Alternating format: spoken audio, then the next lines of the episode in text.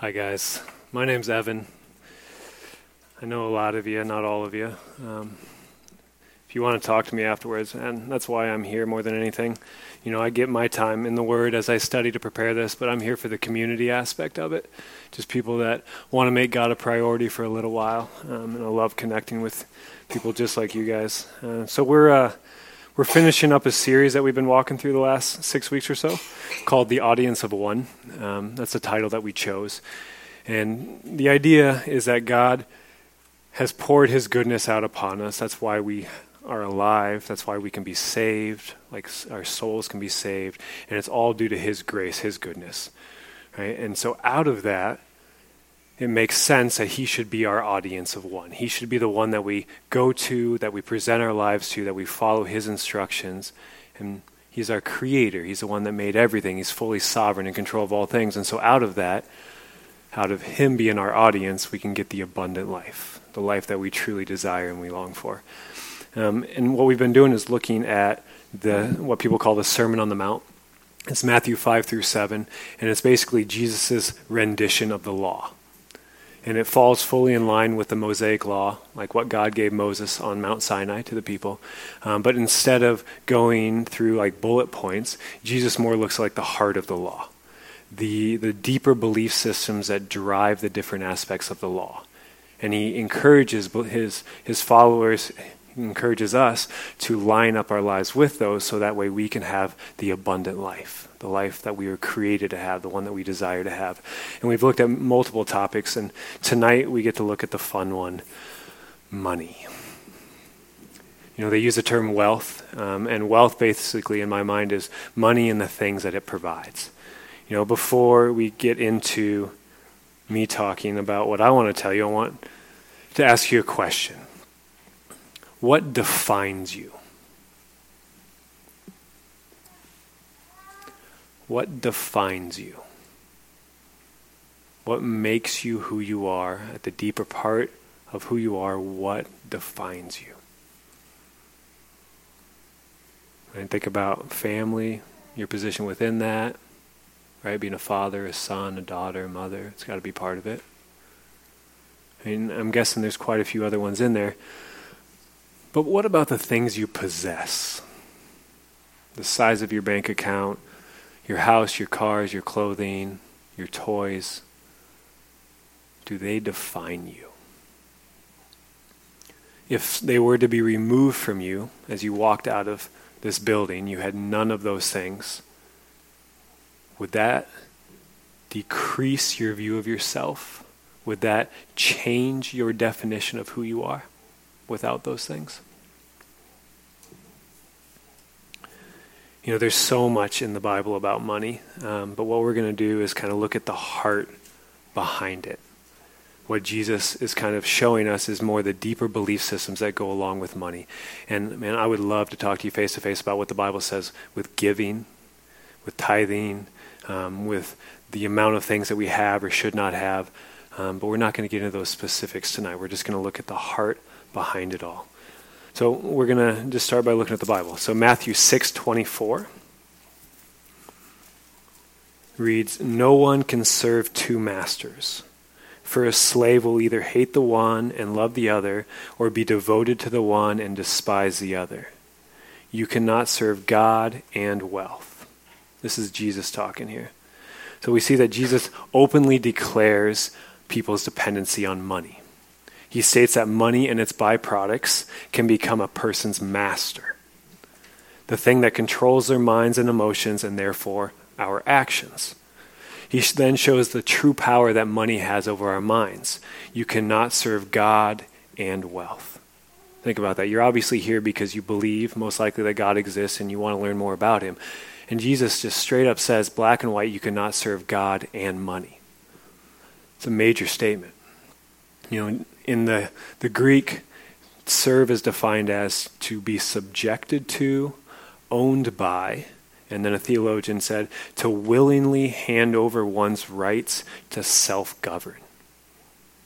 You know, God has given us free will, and we were created to willingly come under our Creator's authority, to submit our lives to His will, His plans for us. but we have the choice of who we will serve. And according to Jesus, money is a major rival of God, which makes sense. Right? Think about how big of a part money plays in our lives. Much of our lives are built off of what money buys. So think about provisions food, shelter, clothing, transportation, ability to communicate. Those are essentials. And how do we get those in our culture? Money. Then think about fun. Think about what you do for leisure, what you do to relax, what you do for fun on vacations, the toys you want to play with, traveling. All of that comes through money. And those are major parts of our lives, right? The essentials and the luxuries are what we love about who we are. Because of this, much of our mental and emotional state is taken up by thinking of money and its byproducts. You know, and I do think I've narrowed it down to two different ways that we think about money. One is worry. When we don't quite have enough, we tend to worry. Not enough for provisions to pay my bills, right? To build my kids' college fund. It's kind of like a trial of, of poverty. When we don't quite have enough, our mind goes there so often. But then there's what uh, Pastor Steve, used to be a pastor of Vermont, used to refer to as the trial of prosperity, where our minds are continually thinking about what we want to spend our money on. Man, I got excess, I have enough, so therefore, what should I buy? What's going to make me happier? What's going to be better for me? What's going to be better for my kids? And then we think about the temporary joy that we are going to receive from those things we buy. Right? Where our minds go, our lives follow. So as we spend our time focusing on money and the things that it comes from it, the major it has major influences on how we view life, ourselves, and those around us. We're going to get back to the Bible, but I just really want to lay this down. So let me kind of give you some examples of the way this defines our view of ourselves, others, and life in general. So another question. How much of your self-worth comes from the things you own? How much of your self worth, your value, the good of who you are comes from the things you own? It's pretty easy to say not much. Reduce the value of your car from 15,000 to $500. Reduce the value of your house from 300,000 to an apartment. Do the same with your clothes from whatever um, brand name you want to choose down to some hand me downs that you wear every day. Your phone from an iPhone 6, 7, wherever it's at, to a flip phone. Does that kind of change the view of your self worth? Here's another question How much of your security comes from the size of your paycheck or the money in your savings?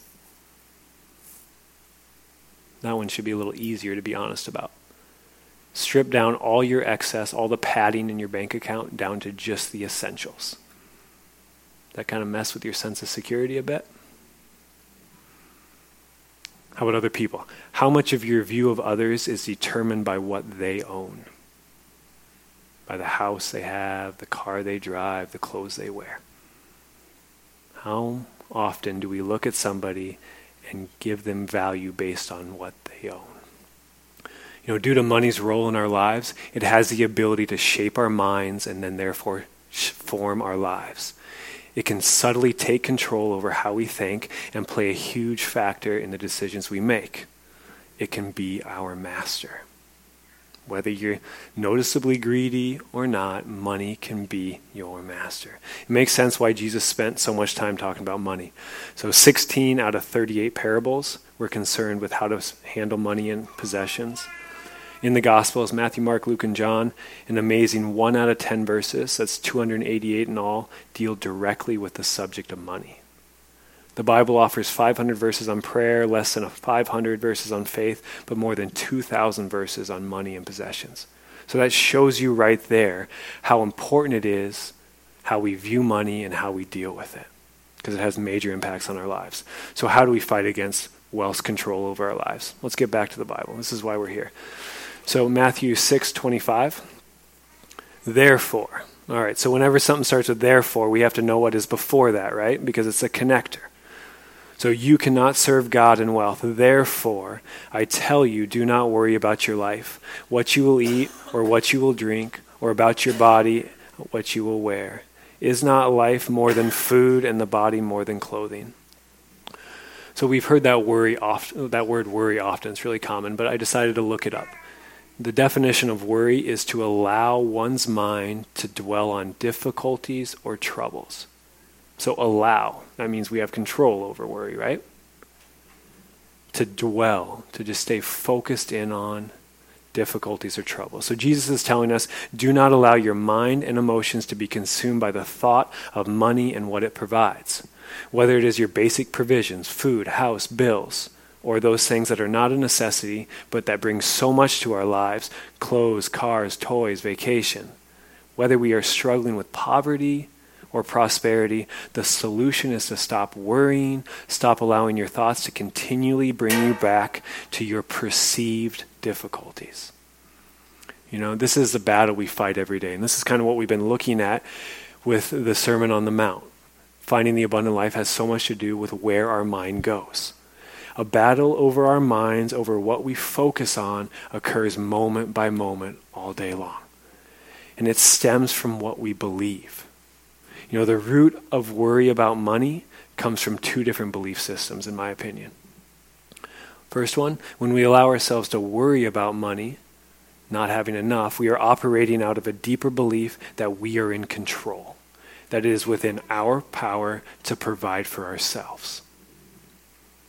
We believe that we are, our own, we are our own providers. When funds run low, we get worried because we are unsure about how we will provide what we need next. The other side of the coin. We believe that more money or more of what money provides will make us happy or happier.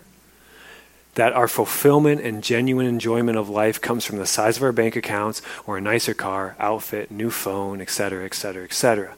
When our joy and fulfillment run low from these things, which it does over and over and over, we get worried over our discontentment and scramble to find the next best thing to bring that joy back. When we allow these belief systems to control our thoughts and our emotions, then our selfish and corrupt nature is winning the battle of the day. But that's why Jesus came to show us how to have control over our anxious minds and win this battle so we can have the abundant life. So, how do we fight the battle? Right, this is really what I want to look at. So let's go back to what Jesus is talking about.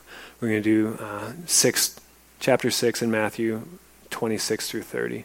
Look at the birds of the air. They neither sow nor reap nor gather into barns, and yet your heavenly Father feeds them.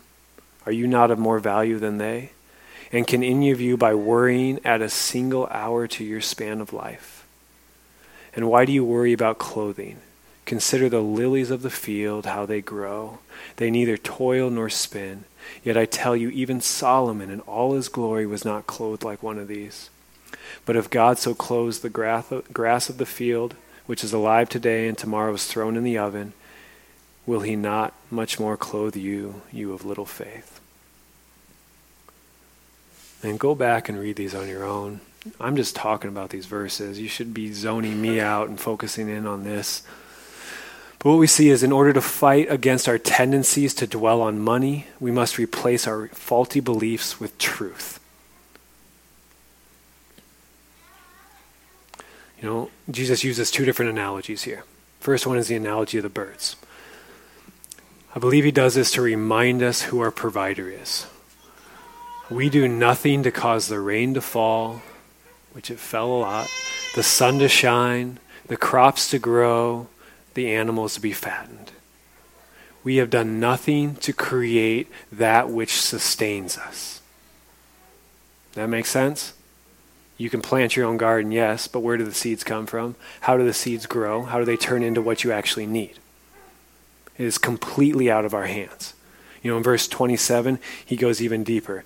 And can any of you, by worrying, add a single hour to your span of life? We have done nothing to create this moment or this moment or this moment. To put blood in our veins and thoughts in our minds, we are not the provider of our basic needs. Our Creator is. Always has been and always will be. Instead of believing that our survival is dependent upon us, we must continually bring our minds back to the foundations of life. Without a creator, we would not exist. Without a creator's constant provision, we would not exist. It has nothing to do with how hard we struggle. The basis of it all, the foundation, life exists simply because it is a gift. Today is a gift intentionally given to us by God because he desires for us to have it. You know, Steve Balsley, he was a pastor up at Rimrock. A lot of you probably know knew him. Um, he died of cancer coming on a year, I think, in uh, this fall. Like two weeks before he died, in one of his sermons, he said, I will not die a day before God decides. Along with our breath, God will also give us our basic needs. He is the one upon whom we should be dependent. You know, he also looked at an analogy of flowers. Let's go and read it again, verse 28 through 30. And why do you worry about clothing? Consider the lilies of the field, how they grow. They neither toil nor spin. Yet I tell you, even Solomon in all his glory was not clothed like one of these. But if God so clothes the grass of the field, which is alive today and tomorrow is thrown into the oven, will he not much more clothe you? you of little faith. You know, I could be wrong in this, but I believe that clothing may be referring to the things that extend beyond our essentials, things that bring us enjoyment, nicer cars, toys, vacations, etc. Jesus points us in this analogy to the beauty of nature, that the adornment of the flowers far outweighs that of the richest king in all of Jewish history. The one who provides for our basic needs also provides for our luxury. God is not a grim faced controller of the universe that wants us to just barely survive.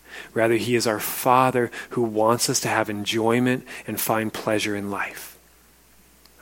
1 Timothy 6:17 puts this really nicely. As for those who in this present age are rich, I would say that's us. Command them not to be haughty or to be set, or to set their hopes on uncertainty of riches, but rather on God who richly provides us with everything for our enjoyment. What a beautiful definition of our provider, who provides us with everything we need for our enjoyment. You know, both of these analogies, the birds and the flowers, point us to who our true provider is. Apart from God, we have nothing.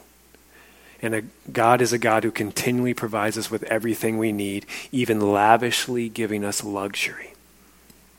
By replacing our faulty beliefs with what is true, we fight against the worry that can consume our minds and leave us emotionally wrecked. I've been there. I understand the control of money.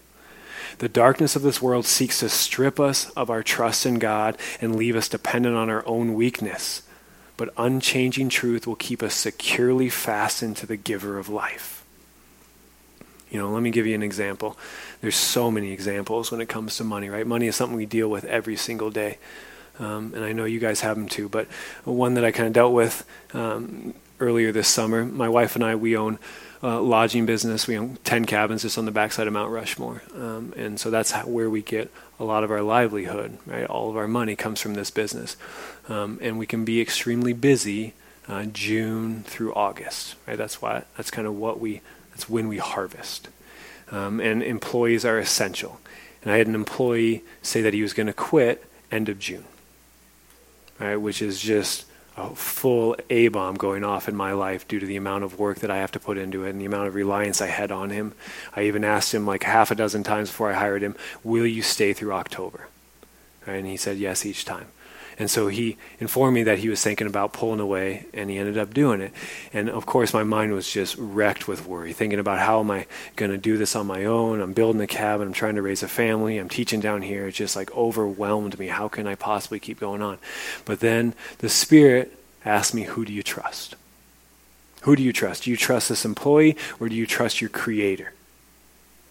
And as I started bringing my mind back, God, I trust you, not my employee. I trust you, not Craigslist. I trust you, not my ability to find somebody new. And this sense of peace just overwhelmed me. Right, that's that battle that we fight when money comes in. It's in that moment, who do I choose to trust? Because your emotions will be fully dependent on where your mind goes. He quit on Thursday, Craigslist ad on Friday, new employee on Monday and she's way better than he was. Right? It's just incredible. So not only did he provide for my emotions in that moment, but he provided for my resources to allow me to continue to do what I need to do. And when we face concerns over money, it's our, cho- it's our choice who we depend on as our provider. I understand we still need to work for our provisions, and we need to think through ways to solve financial issues. Right? It's not like we're supposed to sit back like monks and just wait for God to give us what we want. He created us with minds and abilities for a reason. However, the heart of the issue is where we place our ultimate trust. Who is your provider? You know, I think there's one more truth that Jesus wanted us to get out of this, so one deeper belief system. Finish up this, this section, verses 31 through 33. Therefore, again, therefore, that means because God is our provider, because He gives us everything we need, therefore, do not worry, saying, What will we eat, or what will we drink, or what will we wear? For it is the Gentiles who strive for all these things. And indeed, your heavenly Father knows that you need all these things. I love that verse. But strive first for the kingdom of God and his righteousness, and all these things will be given to you. So, just a quick summary of what Jesus said. Because of who our provider is, do not allow your minds to dwell on the difficulties that money can provide. Instead, strive first for the kingdom of God. So let's break down what that means. Strive first for the kingdom of God. Uh, define strive as make great efforts to achieve or obtain something. Struggle or fight vigorously. So it's not a passive verb by any means. To strive is to put all of your efforts and all of your strength into doing this. You know, the kingdom of God, it's a big topic. But I think it means to, that we see God as our king, the one in charge of our world, and that we should seek to serve him with our lives. So instead of serving money by constantly dwelling on it, doesn't matter if you're out there buying things, Serving money often comes is through our thoughts. Instead of serving money by constantly dwelling on it, we are created to make great efforts to better know God and to pursue what He has called us to do. So I think this is a deeper belief system. Our primary purpose in life is to know God and live according to His purpose. Period. The greatest commandment love God. The first four commandments, all focusing on God. The whole Bible just points know God, seek Him, submit your life to Him. This is the main reason we are created, and this is why we are continually given life in this moment. There's a lot of other things, but primarily so you can know God more and be obedient to what He's calling you to do. Not to serve wealth not to allow your worry over wealth or your thoughts over what is next to take control of your mind, but rather willingly submit yourself to your Creator. You know, when money, when issues with money arise, whether it's poverty or prosperity, we must continually remind ourselves that we were created to know God and to follow His will. Period. Even when things get hard, which they will, they do, right? I'm sure they already have we are to strive to know God and be obedient to his guidance. You know, let me give you one more example. For some reason, examples are what I always remember out of sermons. So, just to kind of give you something, I hate it to be about myself, but so again, back to my property, uh, it functions on two wells, and apparently, water is a pretty important piece of life. Two weeks ago, both wells went dry. So we're talking everything that I wanted to offer these people was coming out in dribbles. And you imagine what that did to my mind. You know, and I knew the experts. I could get in there. It took like a week and a half to get it back. And I was chatting with all my customers and doing everything I could, giving some free nights here and there. But for me not to strive to fix that was so difficult. That's like all I wanted to do. Wake up at six in the morning, go out and check the well pressure, check these very things, call multiple times over and over the people that are supposed to be there, going around and chat with people, right? Decompress with my wife about what the, this is doing to my life and my mental state. But what this says is that I'm to strive to know God and to trust Him. Instead of getting up at six in the morning to go check the wells, I should have been taking a half an hour to walk, the, walk through the woods, surrendering my property to God, trusting that He will be in control because He is my provider. Like all the things I did allowed it to come back in place. But if I did not want to experience the anxiety and the worry that I went through, all I had to do was strive to know God and to trust in Him more. You know, what's amazing is that as we do this, as we strive to know Him well, He will continue to meet our needs, both essential and luxurious. And He will continue to do this for as long as they need to be met. You know, one last verse, uh, same passage, but it's in Luke, Luke 12, 32. At the end of what we, what we just read, Jesus said, Do not be afraid, little flock for it is your Father's good pleasure to give you the kingdom. This is such a beautiful verse to meditate upon.